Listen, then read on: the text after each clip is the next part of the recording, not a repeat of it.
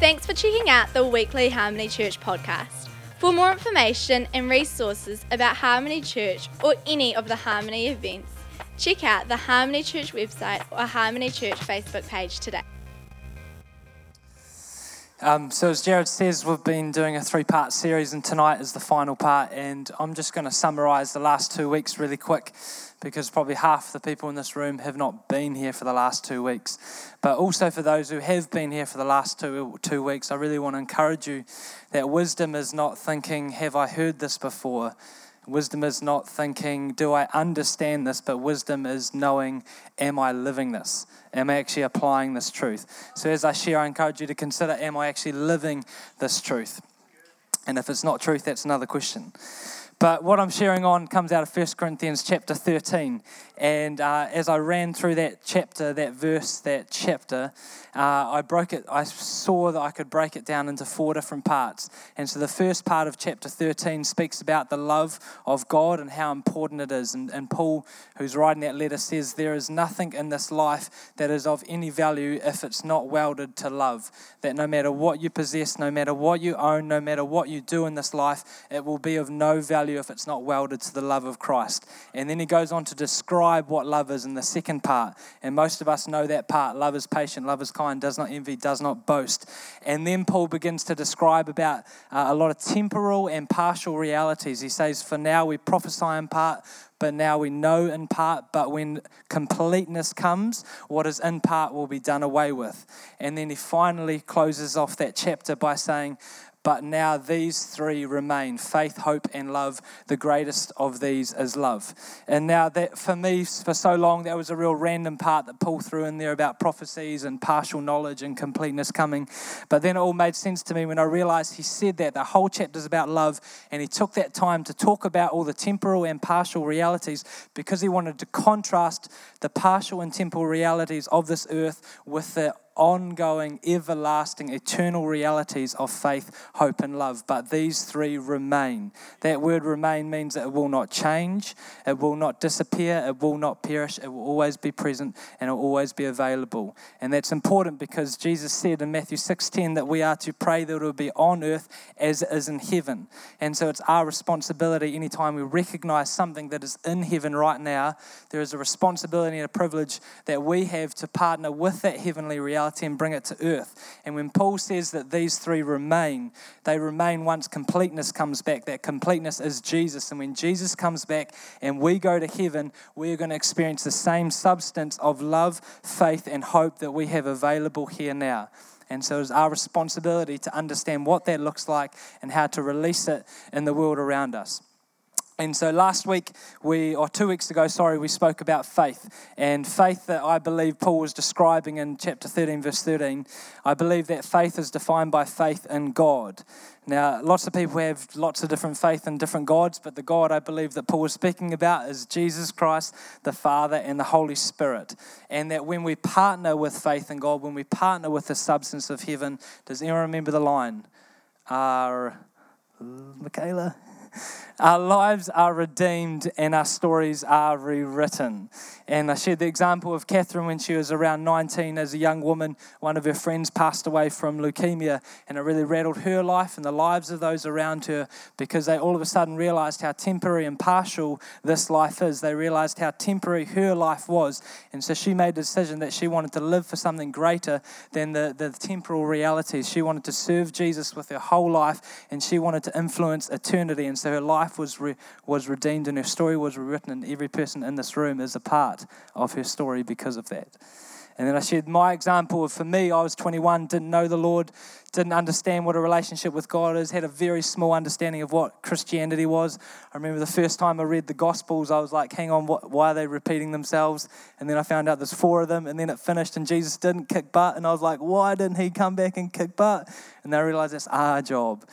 But, but for me, I, I had very limited understanding of what even Christianity was. But I got to the place where I, I put my faith in God. I partnered with the substance of faith, and my life was redeemed, and my story was rewritten. And we looked at the life of Sarah, Abraham's wife, wife and in Genesis 18, verse 12, she, she laughed at God because she was living in such unbelief and doubt that she had a promise over her life that she had given up on, that she would be a mother, and she was age 90, and she was living in unbelief and doubt.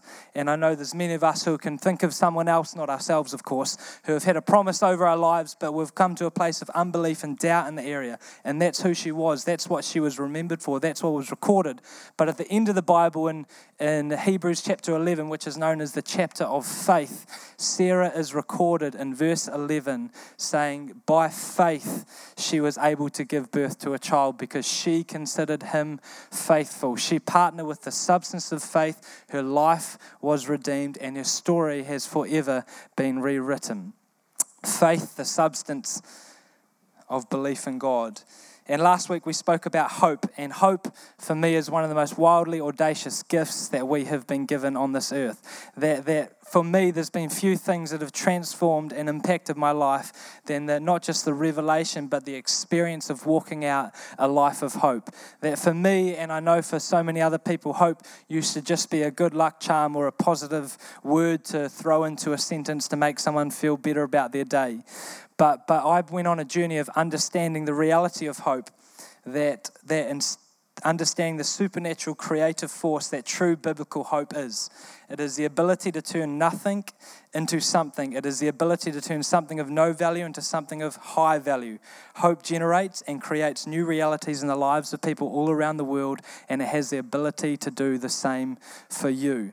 And hope, just like faith and love, is a substance, it is tangible. You can partner with it.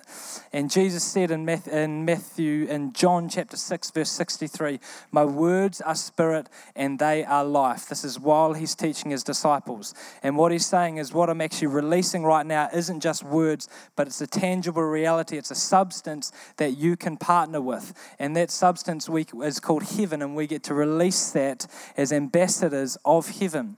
And as we do that, we can invite people into that experience, into that reality. And so we all know what it's like to, to know someone who's really upset because they're hungry, and then they eat, and there's peace. So we know that when we eat food, it affects us physically, emotionally, and some of us even spiritually. But it's the same with hope, it's the same with faith, and it's the same with love. They're all substances, and every person in this room will know what it's like to be severely disappointed or discouraged because you asked someone out and they said no, or you try, I wanted to hang out with a friend and it was the fourth person you asked in the last month and they had something else come up in the last minute. You know what it's like to apply for a job you'd really like and not get it, or have find out someone's talking behind your back and you just feel real discouraged. You feel real down about yourself. You feel really average. You feel really hopeless. And then someone gives you a call and says, Hey man, do you want to hang out? Or maybe someone offers to pray for you or prophesy over you. Or maybe you decide to come to church, although you're feeling down and discouraged, and you lift your hands in worship. And you can feel a shift begin to take place as hope begins to enter your body. Hope is a substance that affects you physically, spiritually, and emotionally. Hope is a substance that we can partner with. And the hope we spoke about um, was unashamedly found in the person of Jesus. And, and that's important because we really, like Jesus taught, that we need to build our lives on the rock, on the person of Jesus. And, and that's important because you'll build your life on what you have the most hope in. And so, if you have the most hope in your financial situation, that can go really good for you. But if your finances got fall out from underneath you, so's your relationship with God. So's your relationship with those around you. If your hope is in the relationship you're in, if that's what you're basing your life on, then if that relationship falls over, so will you. You'll build your life on whatever you have the most hope in. And I asked the question last week if every circumstance in your life blew in the opposite direction to what you had hoped, if finances didn't go well, if health didn't go well, if relationship didn't go well, would you walk away from Jesus? Would you walk away from your relationship with God? Because the answer to that will expose where you are placing your hope. It's okay to feel the wind, but, but is your hope but is your hope built on the sand or the rock?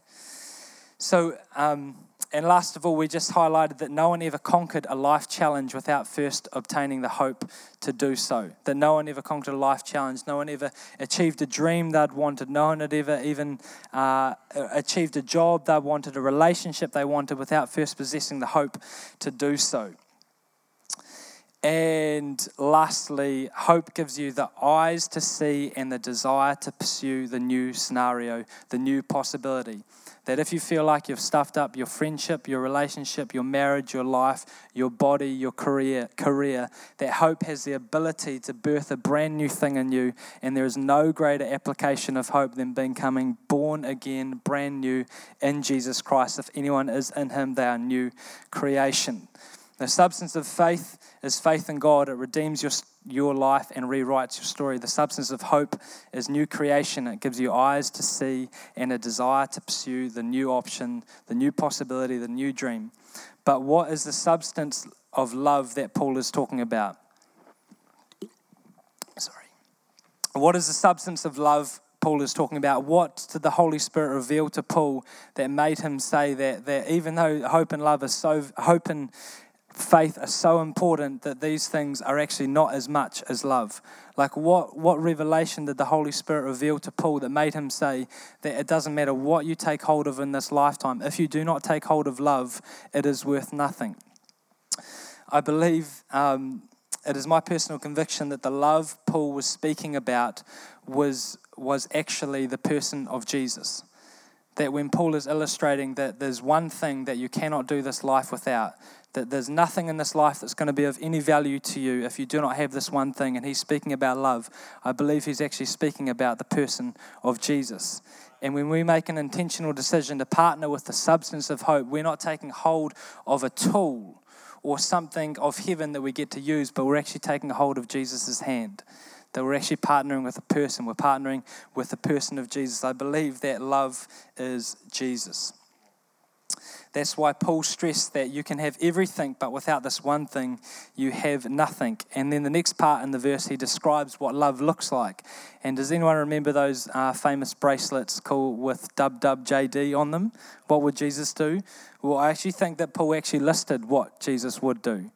And it says, uh, if Matt, you want to chuck it on the screen, I actually think it, it can be read that Jesus is patient, that Jesus is kind that he does not envy, that he, he does not boast, he is not proud, he does not dishonor others, that he is not self seeking, he is not easily angered, he keeps no records of wrong. He does not delight in evil, but rejoices with the truth. He always protects, always trusts, always hopes, always preserves. Love never fails because Jesus is love. The greatest is love. The greatest substance is the substance of the person Jesus. And when you encounter this love that Paul is speaking about, you encounter the person Jesus. My dad grew up uh, in a very unhealthy home, abusive, neglectful, and a, as a young teenager, he was removed from that house. And uh, he carried on his later teenage years drinking and, and going in that direction. And then when he was in his early 20s, he found himself in America working as an electrician and he didn't have any Christians in his family. Um, but he was on a building site, and an electrician, an American electrician, proceeded to share the gospel with him. And over that period of time, he began to realize that there was some substance to this gospel, something to this person, Jesus, that this guy was sharing about. And so he went home one night and he got on his knees beside the bed and he prayed that God would enter his heart. And he said in that moment, he experienced a love that he had never experienced before in his entire life. And, and that wasn't just love he experienced, there was the person Jesus entering his heart and entering his life, and he has never looked back ever again. That love is the person's, person of Jesus. The substance of love Paul wrote about is the person of Jesus. It's not self uh, orientated, irresponsible hippie love. It's not, it's not husband leaving his wife for another woman sort of love but because both those loves are self orientated, they are selfish. And in James chapter 3, verse 16 says, Wherever there is selfishness, there will be disorder and every kind of evil practice. That if love is selfish, it is not Jesus. And if it's not Jesus, it's not love. Because the love that Paul was speaking about is selfless love, not selfish. Matthew chapter 20, verse 28 says, For the Son of Man did not come to be served, but to serve. The Son of Man did not come to be selfish, but to be selfless. And 1 John chapter 3 verse 16 this is how we know what love is Jesus Christ laid down his life for us and we ought to lay down our lives for our brothers and sisters. And this is one of the most powerful verses for me. You can drop that. This is one of the most powerful verses for me. That, that, that this is how we know what love is. Jesus Christ laid down his life for us, and we ought to lay down our lives for our brothers and sisters. But for, for most of my life, and for a lot of people, I believe that we don't actually engage with this verse too much because it's a bit intense, like laying down your life. And just something, I know this might be a bit awkward, but I just really felt to address it because uh, suicide is something we deal with. Uh, but suicide isn't laying down your life for someone, it's taking your life. That suicide is one of the most demonic expressions on this earth, and it is a selfish act where it's all about you. It's taking your life, it's not laying it down. And so, what Jesus is speaking about here, that he laid down his life for us, that he didn't take it, he gave it up willingly for someone else. It wasn't a selfish transaction. But few people will ever get that opportunity, really. Few people will ever get that opportunity to genuinely lay down your life for someone. So then, what do you do with this verse? How do you apply this verse? Well, it says, uh, The Son of Man did not come to be served, but to serve. And this is how we know what love is. Jesus Christ laid down his life for us, and we ought to lay down our lives for our brothers and sisters. He did not come to be served, but to serve. To lay down your life for someone is to serve them. To lay down your life for someone is to serve them. I believe this is the expression of the love that Paul was describing in 1 Corinthians 13 13 to selflessly serve those around you. You cannot take hold of Jesus' hand. You cannot be encountering the person of love and not serve those around you. But as you do, your heart will automatically begin to open up to those around you. Compassion will well up and you will begin to serve those around you.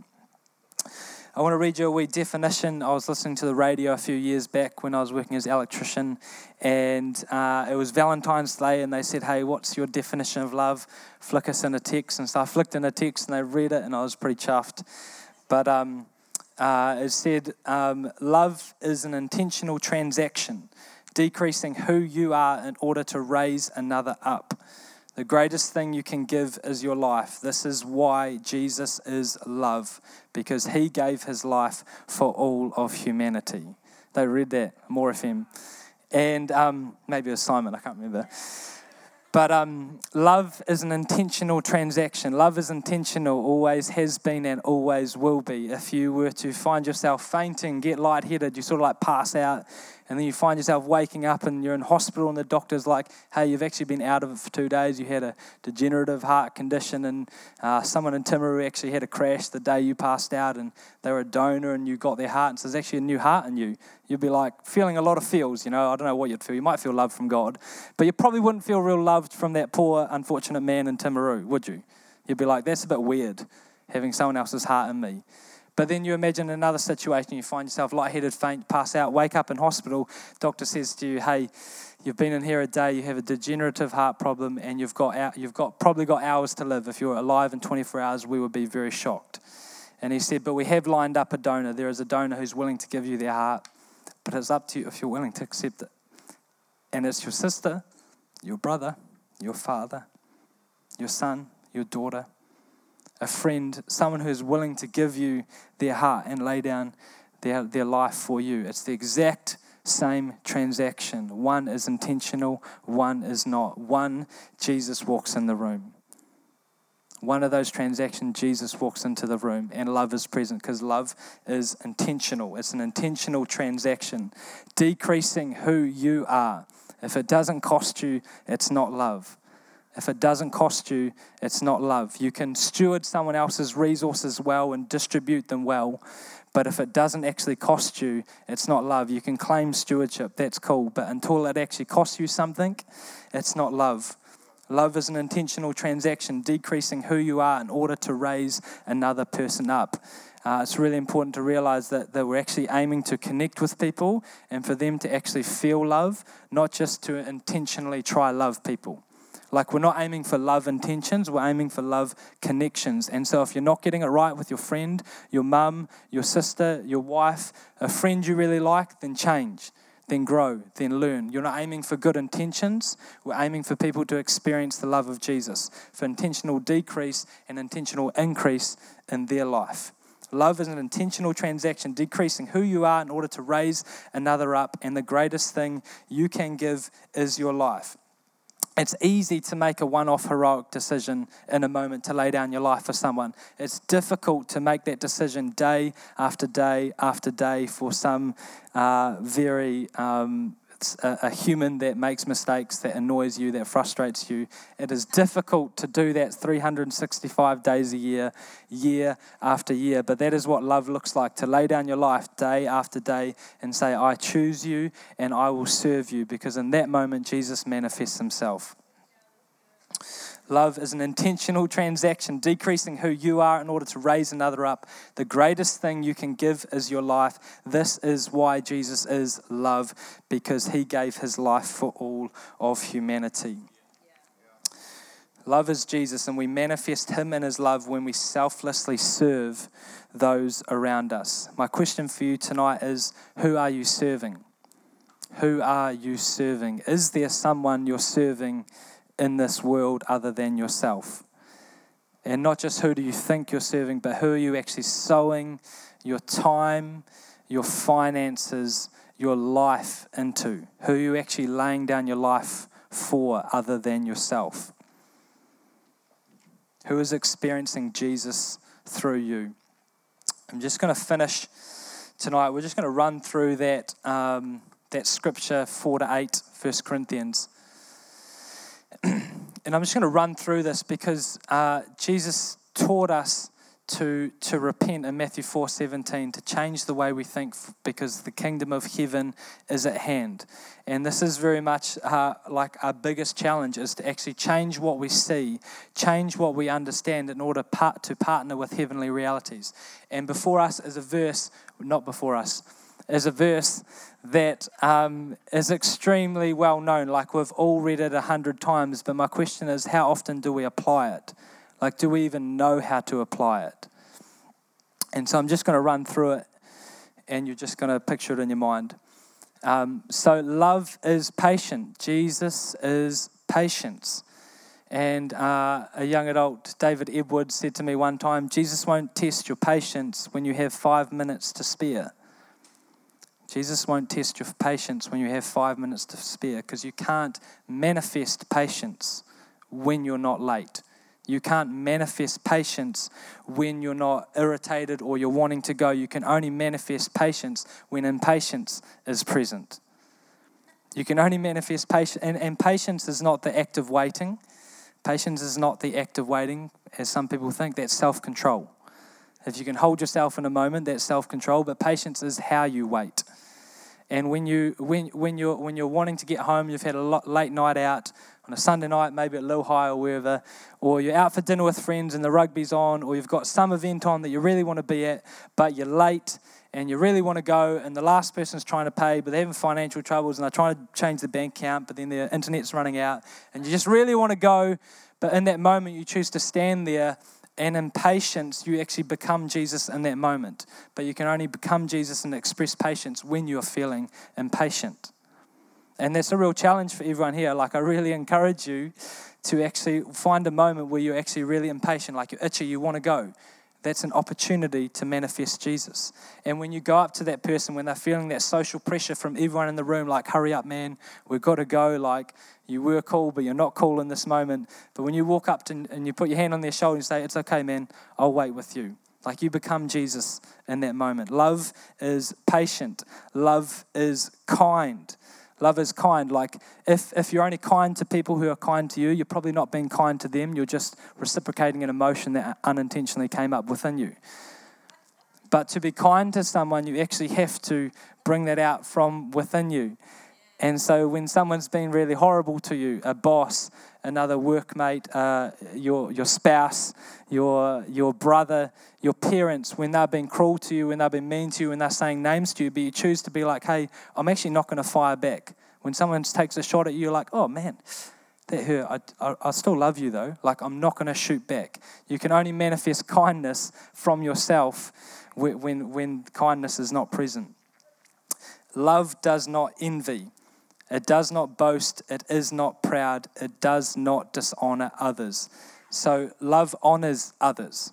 And, and you know it's you know it's coming from you you know it's coming from within when you're honoring someone who doesn't have anything you value when you're valuing someone who doesn't have anything you value when a businessman in a thousand dollar suit sits down beside a homeless man and shares his lunch with him, that's a picture of love and that's a picture of honor because he's choosing to honor someone who can't necessarily give him any value back. Love does not dishonor others, it is not self seeking. Jesus came to serve and not be served.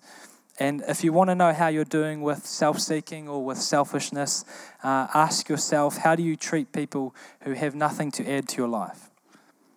How do you treat people who have for no maybe no social standing, no financial standing, they're not even enjoyable to be around. How do you treat them? In that moment, in that moment, you're going to find out how you're doing with the self-seeking because you can't draw from anything else other than yourself in that moment. You can only draw from the Holy Spirit that is in you to love that person. It's really easy to love people who give you money and who give you high fives and tell you awesome. But it's really hard to love someone when they have nothing to give you. But when you love them in that moment, you are manifesting the love of Jesus. Love is not easily angered, it keeps no record of wrongs. I love this one because 1 Corinthians 5:17. Therefore, if anyone is in Christ, the new creation has come, the old is gone, the new is here. All this is from God who reconciled us to himself through Christ and gave us the ministry of reconciliation. But this is what I want you to hear that God was reconciling the world to himself in Christ, not counting people's sins against them.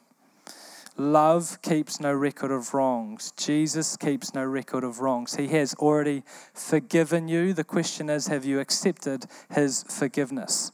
Love keeps no record of wrongs. That means someone has to wrong you for you to keep no record of it. Someone has to wrong you for you to keep no record of it. Love does not delight in evil, but rejoices with the truth. Do you know why love rejoices in the truth? Because when you experience truth, you step out of deception, and that's a really humbling moment to realize you've lived the last 24 years of your life in deception. That you've actually been a really arrogant person. And so you have to learn to rejoice in that moment. Love always protects, always trusts, always hopes there's no situation more hopeless than the hope that Jesus has provided for it because Jesus always hopes. Love always hopes. I'm, I'm, there's probably one thing I won't do in my life is get a tattoo, but if I do, it'll be love always hopes. Love always per- perseveres. Love never fails because Jesus is love.